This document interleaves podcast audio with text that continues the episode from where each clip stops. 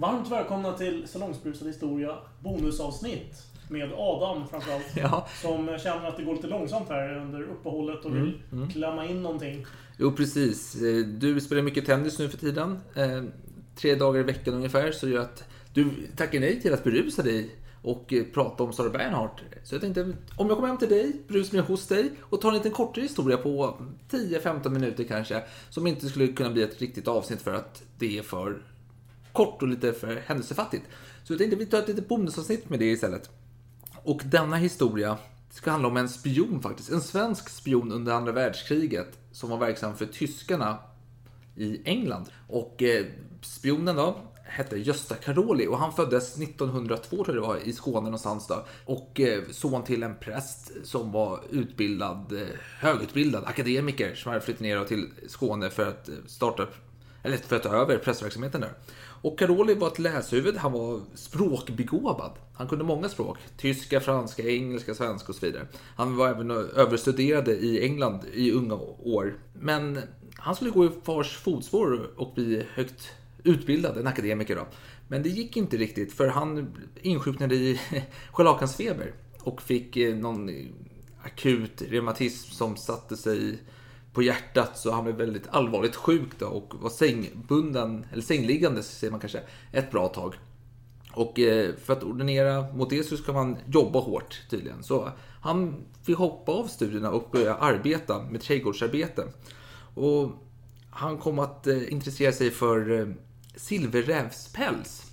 Han tänkte jag skulle börja föda upp silverrävar så man kan sälja det, pälsarna då. För det är, alltså det är ingen vild räv utan det är någon sån här boskapsräv. silvermink. Eller är det? Ja, det kanske man säger nu för tiden. Jag vet inte. Eller nej, det är säkert helt olika djur. Jag bara, Ja, ja, ja, har aldrig ja. hört... Jo, Det var väldigt populärt i alla på den tiden. Tidigt 1900-tal. Bäverhatt var ju också. Ja, det var det. Det var det. Eh, Men eh, det som... Så han... Silverrävsbranschen, den är ju väl framförallt stor i Kanada. Så Gösta då, han tog båten över. Och när han väl kom fram dit så började han, fick han vara med och föda upp silverrävar. Jättekul. Så han tänkte, fan jag ska starta eget i Sverige. Så han åker hem till Sverige och planerar upp denna plan och tänker fan, ja, jag måste åka tillbaka till Kanada för att köpa med mig ett par silverrävar till slut. Så han åker till Kanada, köper med sig ett stort antal silverrävar, åker tillbaka till Sverige med dem. Och affärerna går åt helvete. Han kan ha blivit lurad utav en eh, kompanjon då. Men han blev urfattig. Så han var lite deppig och tänkte, jaha, vad ska jag nu då? Så han eh, hoppar på en båt som fripassagerare ner till den afrikanska kontinenten. Och innan man kom fram så upptäckte man honom i någon liten skrubb. Då var han, han, ja, han var nästan svimfärdig, han hade inte ätit på flera dagar. Så när man kom fram släppte man inte av honom utan han fick jobba i köket för att arbeta sin skuld tillbaka till Sverige. Eh, han åkte vidare ut till eh, Europa på nytt då och försökte hitta lite ströarbete som trädgårdsarbete lite här och där. Och eh, skrev faktiskt lite resejournaler hem till svenska tidningar under pseudonym Gösta Berling. Lite roligt, kan man tycka. Ja, du nickar lite så här halvt.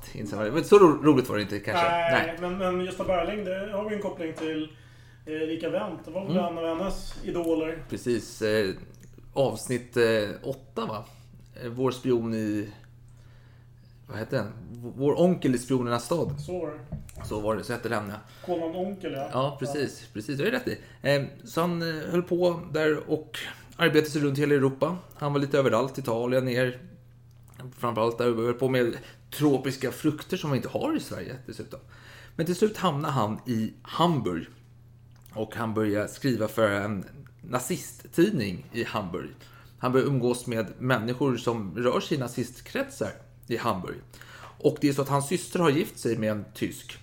Mm, och den här- vilket år är vi runt? här? 30-talet här, eh, 30-talets mitt. Ja, då låter det ganska rimligt. Ja, och eh, hans systers mans syster är väldigt attraktiv tydligen. Så Gösta förälskar sig i henne. Och jag vet inte om han eh, förlovar sig med henne, det låter vara osagt. Men det kan vara så att han vill imponera lite på henne och hennes föräldrar. Så han eh, vill ta värvningen i den eh, tyska armén. Men det får han inte. Men han hamnar ändå under Abwehr, alltså deras eh, tyska underrättelsetjänstens klor. Och de ber honom att du, åk till England och informera lite därifrån. Vi kan nämna att eh, Hitler var ju inte, alltså han såg väl eh, jag får mig att han sa någonting om att britterna var deras eh, brödrafolk under 30-talet. Någon gång där. Så man hade egentligen ingen underrättelseverksamhet värd namnet i Tyskland i England fram till 37-38. Det är då man tänkte att shit, måste vi börja ha en sådan här. Så de, de försökte bygga upp en nu då, med eh, bland annat av Gösta Karoli. Så han skickades dit.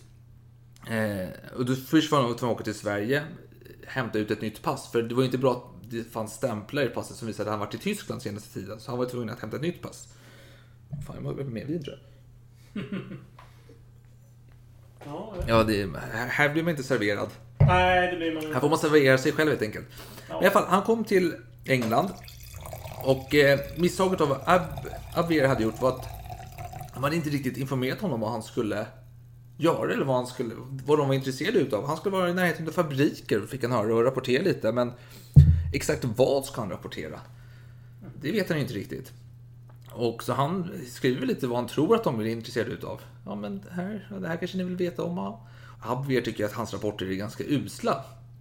Så de säger till honom att eh, ja, du får åka hem.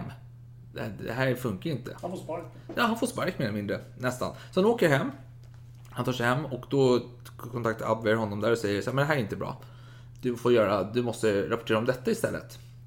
Ja, okej. Då ska han ta sig tillbaka till eh, England igen då. Och då har han fått lite bättre information där. Det här vill vi veta. Det här ska vi rapportera om. Så han åker dit. Då är 38 ungefär, är vi inne nu här. Och eh, han rapporterar på. Han träffar en flicka där dessutom. Som han förlovar sig med faktiskt. Jag tror hon heter Bailey eller något sånt där i efternamn. Eh, skitsamma. Eh, och han börjar skriva om eh, brev. Man skriver i brev och skickar till olika postadresser i Sverige och så vidare. Så där de, tyskarna har tar hand om posten. Eh, för det är lite oskyldigt liksom, att man gör så. Och eh, den här kvinnan som han är kär i, hon övertalar om att han ska börja översätta böcker, svenska böcker, till engelska. Sidokneg liksom så här, ja. Så det är väl rimligt. Eh, så han håller på med det. Men detta innebär att han blir sämre på att skriva rapporter till Abwehr för att han håller på att skriva, översätta böcker istället. Så rapporterna minskar till Abwehr. Du menar att han har mindre tid till Ja, precis. rapporter? Ja, så han skriver... Ja, det. Ja, så Abwehr slutar betala honom. Och då har han inte råd att vistas där, så han måste ta ett jobb i England. Och eh, för böckerna går för det blir krigsutbrott där 39. eh, Kriget är igång. Man undrar ju lite hur, liksom, hur de får lön. Är det liksom, du får så här mycket per var, för varje rapport, eller varje A4-sida så får du så här många Deutschmark. Ja, jag, jag vet faktiskt inte. Jag har inte svaret på det. Spännande hur Jag vet bara att de, att de senare har problem att betala ut löner till deras spioner i England. Okej, det kanske inte hade så mycket att göra med att han bara pro- producerar sämre, utan... Jo, men det här var ju tidigt, så det, här, det var ju småpengar det handlade om. När det blev större belopp så fick de till slut hjälp av japanska ambassaden i London för att betala ut pengar till en av deras agenter. Då. Tate hette han, det var en dansk. Eh, Wolf Schmidt.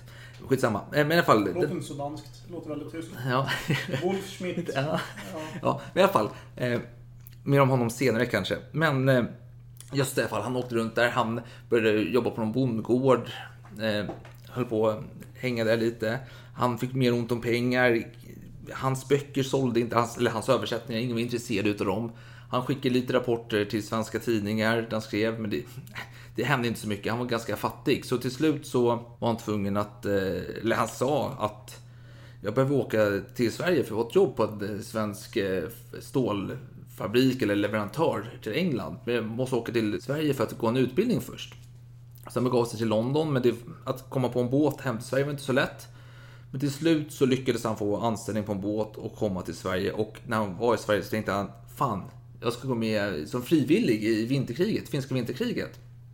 Som var då 30 november började det då, 39. Mot ryssarna då.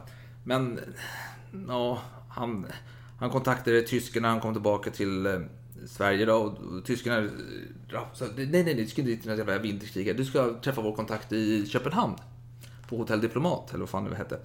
Så åkte han dit. Ja, jo, då sa de så här, jo men fan du ska åka till Island och rapportera därifrån istället.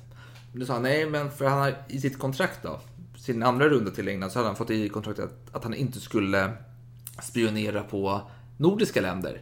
Island då var ju den sfären, så han skulle inte dit då och eh, rapportera och spionera.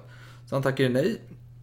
så åkte han därifrån. Men då tyckte de att, men fan, eh, du måste göra någonting för oss här.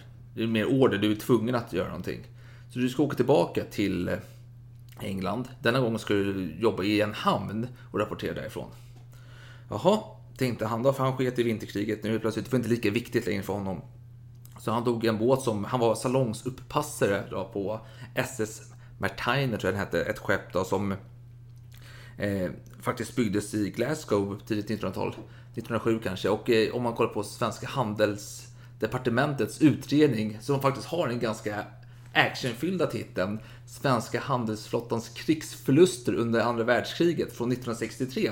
Då kan man läsa att själva skeppet då eh, var försäkringsvärde på 1,250 miljoner kronor. Vad det nu ger för någon nytta till dig att höra det. Nej, det säger mig ingenting faktiskt. Nej, men det är väldigt kul. Okej. Så han åkte upp eh, till Narvik i alla fall med det. Och då skulle man ta malmtransport från Narvik till England då. Så han var på den båten. Och så kom han ut till, eh, man, man lämnar i Narvik på väg mot eh, Norge. Och då helt plötsligt hade ju britterna lagt ut massa minfält.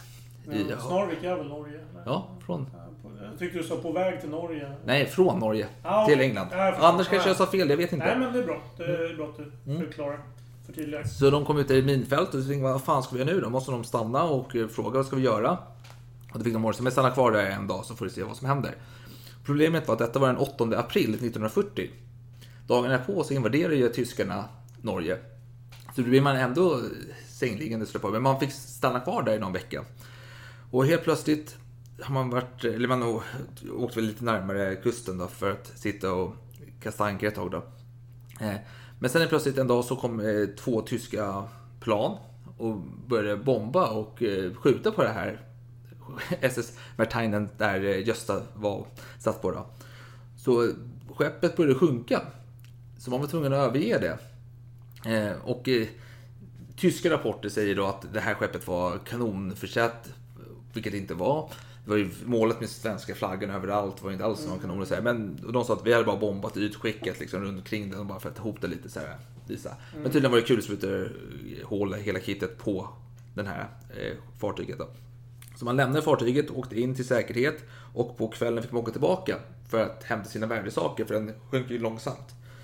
Ja, okej. De sänkte alltså. Ja, det, det höll ju på att sjunka. Det var ju väldigt långs, ett långsamt farväl kan vi säga. Det, var, det gick inte snabbt om vi säger så. Och så tänkte man, fan vi måste bo- bogsera in det här fartyget närmare land. Så att om den sjunker så sjunker den på grundvatten så kan vi fortfarande rädda det.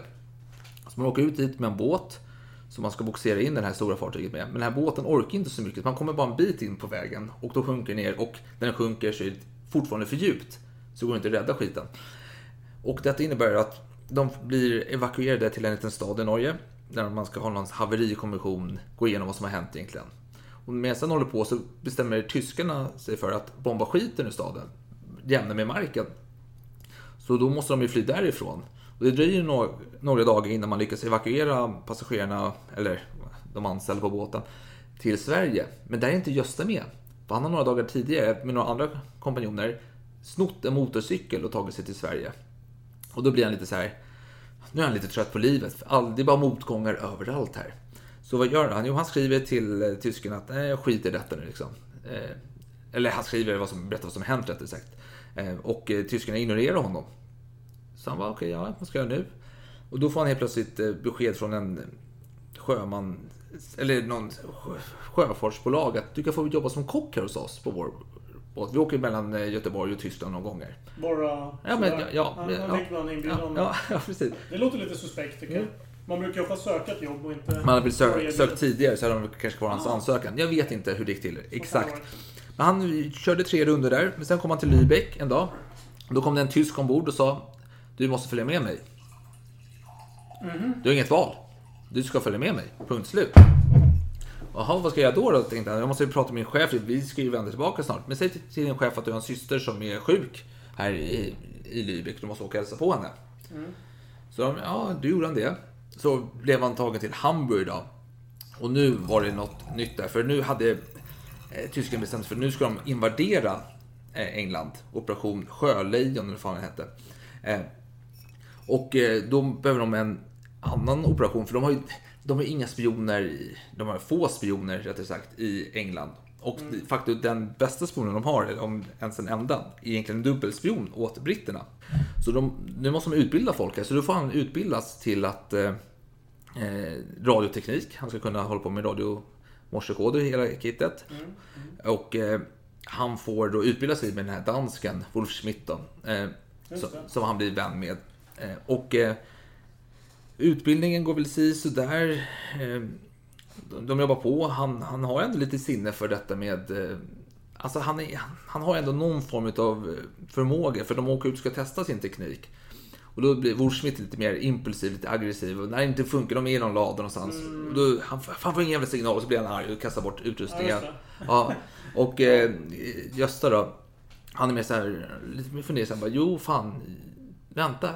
Han observerar omgivningen och tänker så här, jo, jag har en signal. Men problemet är att när bilarna åker förbi så förlorar vi signalen. Så vi måste byta oss, flytta oss till en plats längre bort från vägen för att det ska mm. fungera. Och, det lyckas, och det, han hade ju rätt i det. Så, så han har li, lite analysisk tänk där ändå, får vi ja, lov att säga. Jag kommer att tänka på det, när man gjorde sin mönstring inför lumpen. Mm. Då var det ju ett sånt här telegrafiprov. Mm. Och den, det ökade ju tempo hela tiden. Ja. Till slut var det så snabbt så det var helt omöjligt att trycka rätt. Ja. Jag vet att jag blev liksom förbannad. Bara, Fan, nu, nu skiter jag i det här. Bara, typ, blev irriterad och slog på tangenterna. Så där fick jag väl lägsta betyg säkert i stresstålighet eller någonting. Tänker mig att det var ja. liknande. Ja, mycket möjligt. Mycket ja. möjligt. Och eh, de utbildades i Hamburg. Och det var, det var ju fler eh, tyskar som skulle bli spioner i England då. Problemet var då att eh, britterna, de hade ju dragit ner skyltar och med väg, alltså vägskyltar och ändrat om och så här, för att förvirra eventuellt invasion. Eh, och då skulle man ju landsätta tyska spioner där som skulle ge väderrapporter framför allt, men även kunna hjälpa till och, när tyskarna invaderat, lokalisera. Hit ska ni, där är Oxford, där är London. Det hållet, höger, vänster. Och vara folk på plats då och kunna hjälpa till. Och eh, tyskarna visade då en propaganda, för nu var ju den här man bomber skiten ur London, eh, rent ut sagt. Det här med konstiga skyltar och så, menade du att britterna hade Ja, de, de, de, ja precis. De rev ner skyltar. Och ah, vi... jag tyckte du sa tyskarna. Nej, nej, nej. nej, nej, nej. Tyskarna ska vara där för att veta liksom, eh, mm. var ska ni... Ja, ja, som, som vet... Vägen liksom. Ja, så, ja. Det, så att även om det står någonting annat ja. på skylten så kan de rätta till misstaget. Precis, precis, precis. Och tyska propagandan då, som man under utbildningen för de här spionerna, det var ju så här, men London kommer falla när som helst. De lider, de gråter, de, ja, men de snyter sig med en näsduk och vill ge upp. De viftar med en vit flagga. De är, de är hopplösa, de kommer ge upp när som helst. Så fort vi kommer dit, då kommer de bara ge upp. Det är bara så. Det är bara så. Mm, definitivt. Verkligen. Och så man börjar skicka iväg lite eh, spioner då, när de är utbildade. Eh, och det ska sägas att den första gruppen som kommer till England, de, de är de firar ju att de ska åka dit. De har en avslutningskväll tillsammans där man super lite inför avresa. Det slutar med att när de ska åka hem sen så kraschar bilen och en av ledarna dör ju faktiskt. Mm -hmm. eh. Skits, ja, men då ska få åka dit. De åker med båt och massa saker. Och problemet är att det går åt helvete för dem. Dels är de ju jävligt slarviga. Ska vi nämna. Någon kommer upp dit med Ska lämna in sig bagagen och så här, bagageinlämning på någon tågstation. Den är full med sand och eh, sjögräs och skit för de har hoppat ner. Ja, Jaha, ja, ja. ja. Ja, alltså, jag har inte städat upp efter sig. Nej, precis. Och, lämnat eh, förbryllande spår. ja, precis.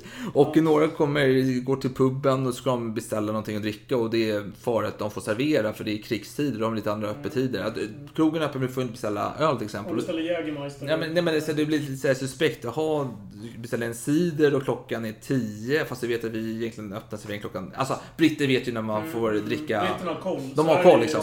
Precis, och då lyckas man skriva den personen och så griper man hans kompanjon på stranden. Man kan inte gå på puben i en viss tid för då är det någon som anger en och säger att man är spion. Ja, det är illa. Det är illa. Ja, ja. Och, sen, och, och, det, och det ska vi nämna också att britterna nu här, de börjar utveckla ett eh, man säga, dubbelspionprogram. Så man griper folk. Och, och, kriterierna för att de ska bli dubbelspioner, det är dels att eh, ja, de ska vilja det också. Alltså, de ska inte vara hardcore nazister hela bunten, utan de ska vara övertalbara. Och det ska de inte... Eh, när de blir tillfångatagna ska det inte vara en stor publik runt omkring. Det ska vara väldigt diskret tillfångatagande. Det är också en viktig poäng. Så det, mm. Till exempel går du på puben och 30 pers är det, går runt och gör bort begripen infall av de här 30 persen. Ja men det går bort. Det, det, det, då är det bara att avrätta människan. Liksom. Mm. Efter man har fått lite information, då, förhör. Eh, men så det går ganska dåligt och dels har du ransoneringsböcker och allt sånt där. Alltså, dokumentationen som tyskarna har till sina agenter är otroligt dålig. Deras papper stämmer inte. Det är fel stil på eh, alltså hands... Alltså, det är kontinent... Vad, vad tänker du på? Kontinental... Alltså, handstil, alltså ja, bokstäver. Ja, alltså, ja, ja, ja, att man har olika skrivsätt på ja. kontinenten jämfört med, precis, med England. Precis, bokstäver. Och man skriver, och eh, adresser. Man skriver gatuadressen och sen nummer efter gatuadressen. Mm. England är ju tvärtom. Du har ju siffror först och sen eh, har du själva gat, gatunamnet. Så de faller på de här misstagen hela tiden. Eh, men, det... va, men vadå, de, de talar väl inte brittisk dialekt? Det är väl uppenbart att... Nej, men och vissa, och vissa kan inte ens eh, engelska. Och det, det, det... Ja, bara för att man är utlänning så är man väl inte spion? Nej, men de har ju... De ertappar sig med... Ja, de gör ju misstag. Men... De gör misstag och de har ju fel. Ska du komma med brittiska dokument så är det ju... Ja, det är sant. Ja, eh, officiella dokument så ska det såklart stå rätt. Ja. Så det, ja, men det är rimligt. Det går ganska dåligt här. Men för Gösta Karoli, han ska inte landsättas med båt, utan han ska hoppa fallskärm ner dit. Han och Wolfschmidt då. Och innan de ska avresa ska de åka på någon så här gemensam grej i Bryssel. De ska sitta och supa lite. Gösta Karoli fredag ska se en flicka. Igen? Ja, igen. Och eh, den här... Vad händer med den engelska tjejen? Jo, han säger att han ska träffa henne igen. Och... Okay. Men de träffas aldrig igen. Ja, eh. nej, okej. Okay. en ghostar Ja, precis. Eller tvärtom, det vet jag inte. Mm. Men han åker till Bryssel, han träffar en flicka. Eh, tyskarna får reda på att han träffar en flicka och blir så fan nu avslöjar du hela vår operation här för henne. Det kanske är en spion, den här flickan som intresserar sig för dig. Så man blir efter henne, eh, tar henne till fånga. Hennes pappa till fånga och säger så här, du har lagt näsan i blöt. Det här är tyska intressen, du blir avrättad om du pratar om detta. Men vi kan låsa in dig i ditt hem i 14 dagar, för då har han ju åkt till England och då är det ingen fara längre. Liksom. Eh, och hon går med på det. Då. Så då klarar man sig det och så åker de till Paris där de ska festa. Och det som vi pratade i vinavsnitten, när franska vinmotståndsmän, om man säger. Mm. Det avsnittet. Då hade det varit en, en bra kurs för tyskarna i Frankrike. De hade en väldigt, eh, vad ska man säga, eh, vad, vad kallar det? Givmild växlingskurs. Tyskarna, de har en egen här att de, de växlar D-mark mot otroligt mot otrolig bra kurs helt enkelt. Mm, mm, mm. Okay. Så de kunde ju fästa loss ordentligt där. Så de besökte, ja, ja, ja. De besökte även den här... Deutschmarken var stark. Ja, ja den blev tyska. De gjorde den stark om vi säger så. Så de besökte faktiskt eh, den här um, beryktade bordellen, eh, vad heter den? Eller Sphinx, eller Sphinxen, vad den hette, den här Parisbordellen som jättepopulär tydligen. Duke Ellington var där, Simone de Beauvoir var där och jag tror Gary Cooper var där. Eva Braun var där faktiskt med några vänner på 30-talet och Hitler åt i deras restaurang påstås det Oj, också. Så det, så det var inte bordell, restaurang, bar. Ja, det var... Nöjespalats kanske? Ja, var en... precis. Så bordell låter lite väl... Men det var... Det, det, ja, det var det, det, också. det var en bordell också. Ja, så det... Jo. Mm. Kanske inte var bara en bordell. Nej, det var mer än så kanske. Men i alla fall, där var de och hängde lite enligt uppgifter. Men nu skulle han släppas då. Nu är jag alltså i den 15 september 1940. Då ska han hoppa fallskärm ner. De bestämmer sig att du ska ta den här radion som väger 9 kilo. Vi fäster med din kropp och du har lite egen packning med dig. Släpp packningen separat. Det är säkrast för dig. Men jag tänker så nej fan det, är inte bra alltså. Det är, tänk om jag tappar bort min, min packning. Så jag, han tar på sig packningen också plus den här radion. Och då ska han hoppa då och eh, hur högt han hoppar ifrån, det, där går uppgifterna ifrån. Han menar att det är jävligt högt upp, men troligtvis är det, ja, jag vet inte, 2000 meter kanske. Jag skjuter från höften här. Jag har ingen aning, men det är inte speciellt högt. Han hoppar ner i alla fall. Eh, och det är en sån här självutlösande fallskärm. Så han hoppar ut, och den vicklas ut, och han eh, åker ner. Eh, när han landar så slår han i huvudet, troligtvis i radion som väger 9 kilo, och svimmar av. Så han ligger avsvimmad ungefär 5 timmar. Sen när han vaknar upp och vad är det för, förlåt, vad är det för eh, årstid nu? Det är september. September, okej. Okay, ja, men det är ju helt okej. Okay. Mm. Det är ju inte kul kanske om man, alltså mitt i februari eller någonting, eller januari och Nej, nej. Några timmar i snödrivorna. Det, det kan vara jävligt jobbigt. Nej, precis. Nej, men så, så han vaknade till liv där efter några fem timmar ungefär. och går och lägger sig i ett dike och somnar om. Ehm, så där ligger han och sover sett. Och så det är en gård i närheten. Det är en arbetare som ska upp och går, ska göra sitt arbete och passera honom. Så ja, fan, där ligger någon avslagen i diket. Det var lite konstigt. Men, ja, arbetare går tillbaka några timmar senare och ser att han ligger kvar där, fortfarande i diket. Då blir han lite misstänksam. Så han går till ägaren utav den här gården då, som är med i hemvärnet, brittiska hemvärnet. Mm. De heter väl LDV eller vad fan de hette. Och eh, han eh, beväpnar sig, går ut och kollar vad som händer. Så går han ut och ser den här mannen ligga där och tänker så här, ja det här var konstigt. Kan det vara någon, man, har, vet, man skickar iväg sina barn eh, från London ut till landsbygden.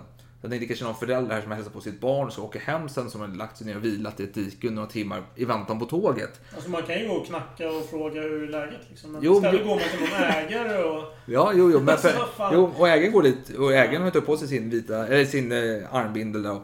Mm. Och är beväpnad och går dit och tänker så ja ah, fan, är, är det en förälder till, en, till lilla George här borta som kanske kommit från London och ska hälsa på? Ja. Nej fan det är en fallskärm som han ligger på också. Det här är suspekt. Och de, de är beredda, de är in, de tror att det ska komma en massa tyskar ja, ja, i fallskärm. Så, de, så han är... Beredskapen är god. Ja, verkligen. ja, jo, till skillnad från den svenska, ja. när Per Albin sa det, så var den god här. Så han riktade sig vapen mot Gösta och Gösta vart och säger nej, kamrad, kamrad, jag ger upp, ger upp, ger upp direkt då. Eh, och då grips han. Gösta Kroll blir tillfångatagen, eh, hamnar i ett läger. Eh, Camp eh, 020 vad det hette, som var lägret för spioner man hittade. Och då blir han förhörd av Stevens, tror jag han hette. Stevens var en eh, hedlig person. Han pressar sina eh, fångar att han ska avrätta dem. Eh, han slår dem inte. Det är förbjudet att slåss faktiskt. För han tycker att det blir, att det blir fel bara om jag sitter och spöar skiten ur dem. Utan... Mm, men, men vad sa du att han pressar dem att, att de ska avrätta dem? Nej, men han pressar liksom på information liksom. Jo, jo, men du sa någonting om avrätta också. Jo, han hotar om att avrätta. Han avrättar ju många. Ja. Så han går dit och säger, ja men det, du, vad, vad, gör du liksom? Vi vet vem du är och vi vet att du är en spion. Och Gösta bara, jo, jag, jo, jag är en spion. Men varför, vad har du emot England? Vad har du emot England? Nej, jag har ingenting alls mot England. Ni, ni är jättetrevliga, engelsmän. Han har ju bott där flera år, så han tycker de är trevliga. Han har ingenting emot dem. Mm. Nej, men varför spionerar du mot oss då, för tyskarna? Men tyskarna har varit ännu trevligare mot mig. Ja, mm, okej, okay, men du är svensk liksom. Ja, jo. Varför är en landsförrädare för? Har du inte eh, gjort någon ed för Sverige? Nej, det har jag inte gjort. Så Jag har inte gjort någon ed för Sverige. Men du har ett pass, svenskt pass, då är du ju svensk. Du är ju landsförrädare. Vad håller du på med liksom? Jo, jo, så här, ja, nej men, nej, jag, jag har ju sagt till tyskarna att jag ska göra detta, så jag... Ja, men du blir avrättad nu när de gör detta. Ja, jo, det får jag väl bli liksom. Jag ska väl bli avrättad, säger Gösta. Det är väl inget konstigt med det. Jag har gjort ett... Ja, ja. Jag har gjort det jag har gjort liksom. Det är bara skjuta mig, eller häng mig, fan ni gör. Han bara, ja men fan, eh, men... Eh, har du några, någon familj? Jo, jag har en syster och någon mamma. Så pappan har ju dött då. Mm, mm. Ja, okej, vill du att vi ska meddela dem att eh, du dör som en råtta? Ja, så här, Nej, det vill jag inte. Vadå? Du säger att du är en hedersam man. Vill du inte, varför inte berätta vad du har gjort? Varför vill du inte stå för det liksom? Stå för det du har gjort, din, din familj. Ska du inte få veta att du är en feg råtta som blir avrättad? Nej, nej, jo, ja. Så börjar han tveka lite så här. Och mm. Steven går på honom hela tiden. Så här, du är en fegis, du är en fegis, du är en råtta. Men mm. du kan spionera för oss istället. Nej, nej, det vill jag inte. Det vill jag inte göra. Så här, jag, har, jag har min... Jag, jag har sagt till tyskarna liksom att jag ska få göra, alltså jag ska göra detta för dem, så jag kan inte bryta det mot dem. Mm, mm. Eh, men den här Stevens, han är hård, han går på liksom. Du kommer hängas imorgon liksom. Men du kan bli räddad om du går med, att vara på vår sida. Och skickar signaler till tyskarna att du har landat och att du är okej. Okay. Nej, det vill han inte fortfarande. Men eh, vet du dina att, du, att det kommer fler tyska spioner snart? Och de kommer bli avrättade. Och då är hans kompis Wolf Schmidt då, kommer hoppa, stå näst på tur att hoppa. Och då blir det så här... Just, han redan hoppat för det? Nej, nej han, han, han hoppar efter Gösta. Han skulle hoppa innan Gösta, men han hamnar efteråt då. Mm. Och då till slut... Varför hoppar de inte samtidigt? Nej, men de ska göra olika tillfällen. Nej, det verkar bara... Olika, områ olika områden. Okej, okay, okej. Okay. Det mm. låter i och för sig rimligt. Och, och till slut börjar Gösta mjukna upp lite. Så här, vi räddar livet. Alltså, vi dödar inte Wolf om du eh, hjälper oss. Då mjuknar upp. Och dessutom har man ju kört runt honom runt hela London och sagt så här London, det är, som det är som vilken dag som helst här i London. Det är inte alls, vi är inte alls nära att ge upp. Nej, Alla mår jättebra. Det är, hela, det är hela byggnader och tyskarna bara... De, ja, nej, de skiter i dig liksom. Tyskarna skiter i dig. Och till slut börjar Gösta inse lite så ja, de skiter nästan i mig. Alltså det, mm. det här är ett självmordsuppdrag mer eller mindre. Och, ja, till slut ger han ju med sig och eh, blir då en brittisk spion. En dubbelagent då, helt enkelt. Och får kodnamn Summer. Och eh, då ska man skicka en signal då till eh, tyskarna att han mår bra, att han lever. Och med sig då så får han hjälp av BBC-anställda Ronnie Reed som faktiskt är ansiktet till eh, identifikationskortet på eh, kapten, eh, vet han, William Martin i Operation Mincemeat. Den här operationen där man tar den här hemlösa mannen som åt råttgift och dog, hans kropp, sätter på honom en mm. uniform och sätter på massa så falska dokument om att britterna ska invadera Grekland och Korsika och så vidare. Istället för Sicilien. Och så dumpar kroppen i utanför Spanien. Den, ja, den sjunker in där i Spanien. Det finns ju en film om den faktiskt. Eh, Mannen som aldrig var, tror jag, från 50-talets mitt där, 50-60 någonting. Ganska bra film faktiskt, eh, om just den här operationen. Och som är, det är lite spoiler i den filmen, för där, eller, det är inte spoiler i filmen, jag ger en spoiler nu, för det är en liten sidohistoria där de har faktiskt en tysk agent i London som ska ta reda på om det här stämmer, om personen verkligen var en kapten. För det är som att de har tagit bilder på hans flickvän och skrivit brev från flickvännen. Mm. Och i den här filmen då ska den här tyska agenten hitta den här flickvännen och se att stämmer detta? Så det är lite så här sidohistoria i filmen. Ja, men just den här typen av lurendrejeri vet jag förekom flera gånger i kriget. Det var ju dels i Nordafrika. Mm. Eh, så lurade man ju Rommel genom att lämna någon död brittisk soldat med kartor och sådär. Ja. Att han skulle bli lurad. Och det blev han också. Ja, precis. Och det var faktiskt eh, Abwehr-chefen Kanari, som jag, jag tror vi pratade med honom i onkelavsnittet faktiskt, som var ansvarig på den här tiden. Eh, blev dock eh, avrättad sen. Skitsamma. Gösta skickade ett meddelande i alla fall till eh, Abwehr. Eller de försöker, han och Ronny Reed, för de är en farm och gör. Eh, och eh, då får de inte, motorn räcker inte. Alltså radion är för dålig. Tyskarna har gett dem för dålig utrustning.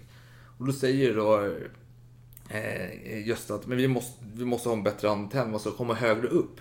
Så de går faktiskt till eh, polishuset, eh, översta våningen och sätter sig där och kodar, eller koder, skickar meddelande i alla fall till tyskarna. Och meddelandet är då att eh, jag mår bra, jag skadade mig vid landning, men jag mår bra nu. Eh, så, vidare. Och sen eh, senare skickar man något meddelande om att eh, jag, jag är utanför Oxford just nu. Eh, jag håller mig undan, det är kallt, jag ska låtsas vara en svensk flykting och fråga om hjälp. Då svarar ju tyskarna så nej det ska jag absolut inte göra. Vi skickar vår agent för att hjälpa dig. Och den här agenten skickar egentligen en brittisk dubbelagent. Så britterna har ju fria händer att göra vad de vill på spelarplanen. Man lurar britten, eller tyskarna och säger så här, men vi har ett möte, vi har flyttat eh, Gösta till en lägenhet i London där han har det bra just nu. Han är lite sjuk för han var ute och sov utomhus några nätter. Men nu mår han bra eh, och han är här i säkerhet. Till slut så flyttade man ju Gösta till Oxford, skrev man till tyskarna. De trodde ju på det liksom. Ja, men Gösta är, han, han är in action här. Han sitter och skickar lite meddelanden om rapporter från Oxford. Eller ja, eh, Cambridge var det, förlåt. Cambridge var det. Eh, och det gick jättebra. Men vad hände då med Gösta? Han blir lite deppig när han sitter där och håller på med det här dubbelspelet. Alltså han har ju folk runt omkring sig som eh, till eh, man ska skriva och så vidare. Det är en kommission då som bestämmer. Det här får ni säga, det här får ni inte säga. Och så vidare. Men han, är lite deppig. han känner väl lite att allting i hans liv har misslyckats ganska rejält hela tiden. Eh, så... Ja, vad gör han? Jo, han tar livet av sig. Eller försöker i alla fall. Han skär sig i handlederna. Men eh, vakter ser honom och lyckas eh, förhindra detta. Och så att han hamnar på sjukan och överlever. Och då sätter han i fångenskap. Och då måste man ju avsluta detta det här dubbelspioneriet. Så det, det, man gör då är att man skriver till tyskarna via eh, de andra dubbelagenterna som finns i England att eh, Gösta då, han, eh, polisen är efter honom, han har gått under jorden, han har så här, sjökort, massa så här, eh, papper för sjöfart fram och tillbaka som han använder för att hålla sig undan, för att ta sig därifrån. Och då är Gösta avslutad som dubbelagent, hans historia. Så han sitter i fångenskap istället under kriget. Men han nöjer sig inte med det. Han, vill, han bestämmer sig för att fly. Så en dag, då överfaller han vakten där han sitter. Jag försöker strypa honom eller vad han gör. Men det blir lite brottning hit och dit och till slut lyckas Gösta binda fast vaktens händer bakom ryggen. Eller ja, bakom, framför, jag vet inte var. Men han binder fast vakten i alla fall i rep. Eh, och så drar han därifrån. Men det Gösta glömmer då, det är att det finns en kniv på bordet som vakten når. Så vakten tar ju kniven och skär upp med repen. Och eh, så eh, ringer han samtal till sina chefer och larmar. Och det här har ju gått några minuter nu här när han ringer samtal fram och tillbaka. Och när han ringer och samtal så ser han plötsligt, fan, där går Gösta utanför. Han har inte kommit längre. Han går utanför med någon jävla eh, motorcykel och bär på en kanot på ryggen. Vad håller han på med? Så här? Då hade ju Gösta försökt binda fast kanoten, men den har ramlat av hela tiden, så han, han kom inte långt. Men till slut så får han fast den här kanoten på motorcykeln och lyckas åka iväg i låg fart dessutom, åker han iväg. Jaha, så då sätter ju de här äh, MI5 då, som har hela operationen, de följer efter honom. Och då möter de en kille så här, har du sett en man på motorcykel? Jo, han åkte dit bort. Så, okej, då åker de med den i hållet efter honom. Så kommer en annan man, träffar, har du sett en man med motorcykel? Jo, jo han, han välte med motorcykeln. Och, så jag hjälpte honom att dumpa kanoten här över häcken. Jaha, okej, okay, så hittade de kanoten över häcken, det stämmer. Men han åkte vidare sen ditåt. Så åker de efter dit. Så kommer de till en stad. Och då är, ser de motorcykeln utanför polisstationen. Då har Jösse gett upp det. Då har han åkt dit och... Ja, nej, jag, jag är på flykt. Grip mig liksom. Han misslyckades rakt igenom. Så han hamnade i fångenskap resten av kriget då. Eh, och efter kriget, när det tog slut, så blev han ju skickad till Sverige igen. Och då blev han förhörd av Säpo, eller Säkerhetspolisen, de var inte Säpo på den tiden, men Säkerhetspolisen då. Som eh, förhörde honom. Och eh, ja, de släppte honom då. Och här har vi en man som då har haft motvind i hela sitt liv. Och nu kommer medvinden äntligen. För efter kriget så får han anställning på någon eh, trädgård, eh, om det är genforskning kring, eh, ja, det är no någonting med, vad heter det? Eh, nej, nej, alltså det är växter, alltså modifiering, botanik. botanik de går där, där han träffar sin eh, kommande fru då och de gifter sig, de får barn och senare. Och han börjar, de märker att han har ett sinne för detta så han börjar forska kring eh, ärtplantor och genetik kring det. Och blir ganska framstående och gör en karriär på detta. Mm -hmm. Så han höll på med silveröver, nu blev han en botaniker. Ja, precis. Med forskning om ja, genetiken och... Ja, okej. Okay, ja. Ja, har du någon slutpoäng där? Ja, ja, och det, nu har vi pratat väldigt länge. Ja, och, du har pratat väldigt ja, och det går bra med det här. Och han får kanske... Han ska nästan få anställning på Lunds universitet. Så här har vi mannen som alltid har gått i motvind. Som nu äntligen har fått medvind. Han har fru, han har barn, han har ett bra jobb. Han, får, han har alltid strävat efter den akademiska karriären. Det ska nämnas att när han blev Abwehr-agent du fick en i kontraktet att du får 10 000 D-mark för detta eller en utbildning i Sverige eller i Tyskland under fyra år. Det var hans betalning. Så han har alltid drömt om att ha den här akademikerbakgrunden. Men motvinden kommer alltid tillbaka. För helt plötsligt får han dubbelseende. Han får yrsel. Och eh, han blir risig helt enkelt. Så han måste tacka nej till det här universitetsjobbet i Lund och startar en egen eh, trädgårdsgrej eh, eh då. Han börjar hålla på med paprika, ärtor och massa skit. Och eh, han är framgående, eller framstående där liksom. Men varför ser han då dåligt för? Varför har han fått de här menen för? Jo, det är troligtvis skadan från fallskärmshoppet.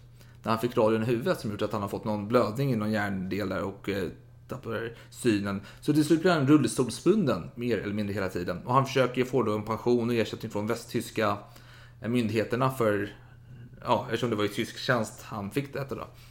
De här menen. Men de säger nej, men han får en liten pension från britterna i alla fall och han dör då 75. Eh, år 1975 då. Då dör han. Ja, det är intressant att han får pengar från britterna i och med att han var fängslad av britterna. Men han, han var ändå känd som dubbelagent åt dem. Ja, jo, men, men, men, men. Men, men, men, men. Och det ska nämnas också i... Alltså, som jag, jag som alltid varit lite så här förtjust i spionfilmer, framförallt, jag tänker på alltså, filmer med eh, tyskar i England. Vi har ju, vad heter den? Ja, den har landat. Mm. Då är de lite klantiga, men vi har den andra filmen, vad heter den? Eh, I nålens öga. Med Donald Sutherland när han är en agent i England. Och då är, handlar det om D-dagen och han, han kanske ska avslöja att det, de har en massa så här fuskbyggen. Så här, vet jag, de mm, ja, ja, ja, ja. mot Calais. Ja, att de hade blåst upp en massa ballongvarianter mm. av eh, pansarvagnar och så. Precis, gjort trägrejer. Så längs ja, så, att, så att eh, de allierade skulle tro att, eller rättare sagt tyskarna skulle tro att de allierade skulle landstiga just där. Precis, precis. Precis. Ja, precis. Och i de filmerna då är tyskarna ändå ganska... brighta, de är organiserade. Verkligheten kanske inte var riktigt så, för om vi tänker det här med fallskärmshoppet han såg i huvudet. De fick ingen träning i fallskärmshopp, de här spionerna. Oj.